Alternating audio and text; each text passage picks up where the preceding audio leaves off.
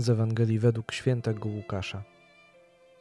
Jezus opowiedział niektórym, co dufni byli w sobie, że są sprawiedliwi, a innymi gardzili tę przypowieść. Dwóch ludzi przyszło do świątyni, żeby się modlić. Jeden faryzeusz, a drugi celnik. Faryzeusz stanął i tak w duszy się modlił.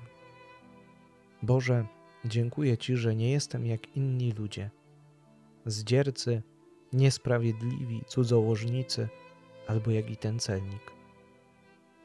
Zachowuję post 2 razy w tygodniu. Daję 10% ze wszystkiego, co nabywam. A celnik stał z daleka i nie śmiał nawet oczu wznieść ku niebu, lecz bił się w piersi, mówiąc: Boże, miej litość dla mnie grzesznika. Powiadam wam, ten odszedł do domu usprawiedliwiony, nie tamten. Każdy bowiem, kto się wywyższa, będzie poniżony, a kto się uniża, będzie wywyższony.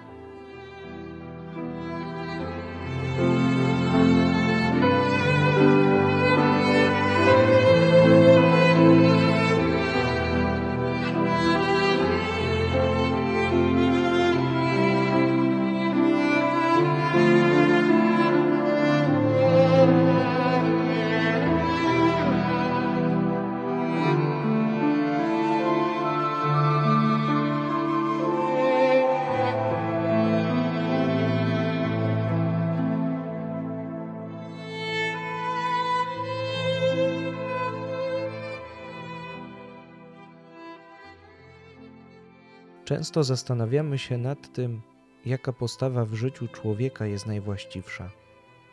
Czy postawa pysznego i zapatrzonego w siebie faryzeusza, czy też pełna pokory i poczucia własnej słabości postawa rozmodlonego celnika? Co jest lepsze? Widzieć tylko siebie i swoje dobre uczynki, które u Boga są uczynkami wątpliwej jakości? Czy też nie widzieć siebie i niczego wokół siebie, a tylko swoim sercem uznać majestat Boga? Co jest lepsze? Chrystus udziela nam dzisiaj odpowiedzi. Można ją streścić w słowach: sercem skruszonym i ukorzonym Pan Bóg nigdy nie gardzi. Dzisiejsza Ewangelia pokazuje nam 2 ludzi, którzy weszli do świątyni na modlitwę. Z pozoru nie wyróżniali się niczym szczególnym. Różniła ich jednak postawa wewnętrzna. Różnili się sercem. Ewangelista określa postawę wymownym sformułowaniem: powiadam wam, ten odszedł do domu usprawiedliwiony, a nie tamten. Dlaczego tak się stało? Dlatego, bo faryzeusz wszedł do świątyni z całym olbrzymim bagażem swoich wszystkich codziennych trosk, problemów i spraw. Wszedł z myślą o mięcie i kminku, o podatku świątynnym, o 10%, o tym, co dziś kupi, a co sprzeda. Zapomniał, czy może wcale nie myślał o tym, że miejsce, do którego wchodzi, jest święte, jest przepełnione obecnością Boga. W tych wszystkich sprawach faryzeusza zabrakło miejsca dla Pana Boga. Jeśli chcesz szczerze rozmawiać z Bogiem, to zostaw na chwilę wszystkie troski i zmartwienia, wszystko, co Cię niepokoi. Zostań z Nim na modlitwie tak sam na sam. Zobacz, że On zna wszystkie Twoje sprawy, wie, jak się przedstawiają. Zapragnij za wszelką cenę spotkać się z Nim. Uwielbiaj Go. Jednak aby się z Bogiem zjednoczyć, potrzeba niezwykle pokornej postawy. I tego zabrakło faryzeuszowi. Porównywał się z celnikiem, a wręcz nim gardził. Nie wiedział, co jest w jego sercu. Modlitwa zawsze jest rozmową z Bogiem o mnie i moich sprawach. To podczas niej powinienem dokonywać oceny własnego wnętrza. I tu przykładem jest dla nas celnik. Nie tylko przypomniał nam, że przed Bogiem nie ma człowieka sprawiedliwego. Każdy z nas jest grzesznikiem. Nie mamy się zbytnio czym chwalić.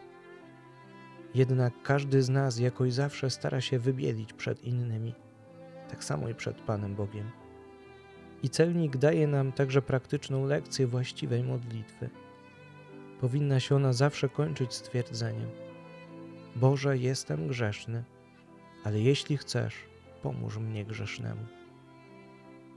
Dzisiejsza Ewangelia przedstawia nam dwa modele modlitwy. Są one wyjęte z naszego życia. W modlitwie faryzeusza nie ma żadnej prośby, brak poczucia własnej słabości. Jest za to pokorna pycha. Spełnia wszystkie przykazania i jest pewny, że kroczy właściwą drogą. Drugi model to modlitwa celnika, który jest świadomy swojej grzeszności, ale on liczy na bezgraniczne miłosierdzie Boga. Naśladujmy w naszych modlitwach celnika. Prośmy Boga, aby nauczył nas pokornego i ufnego odnoszenia się do Niego.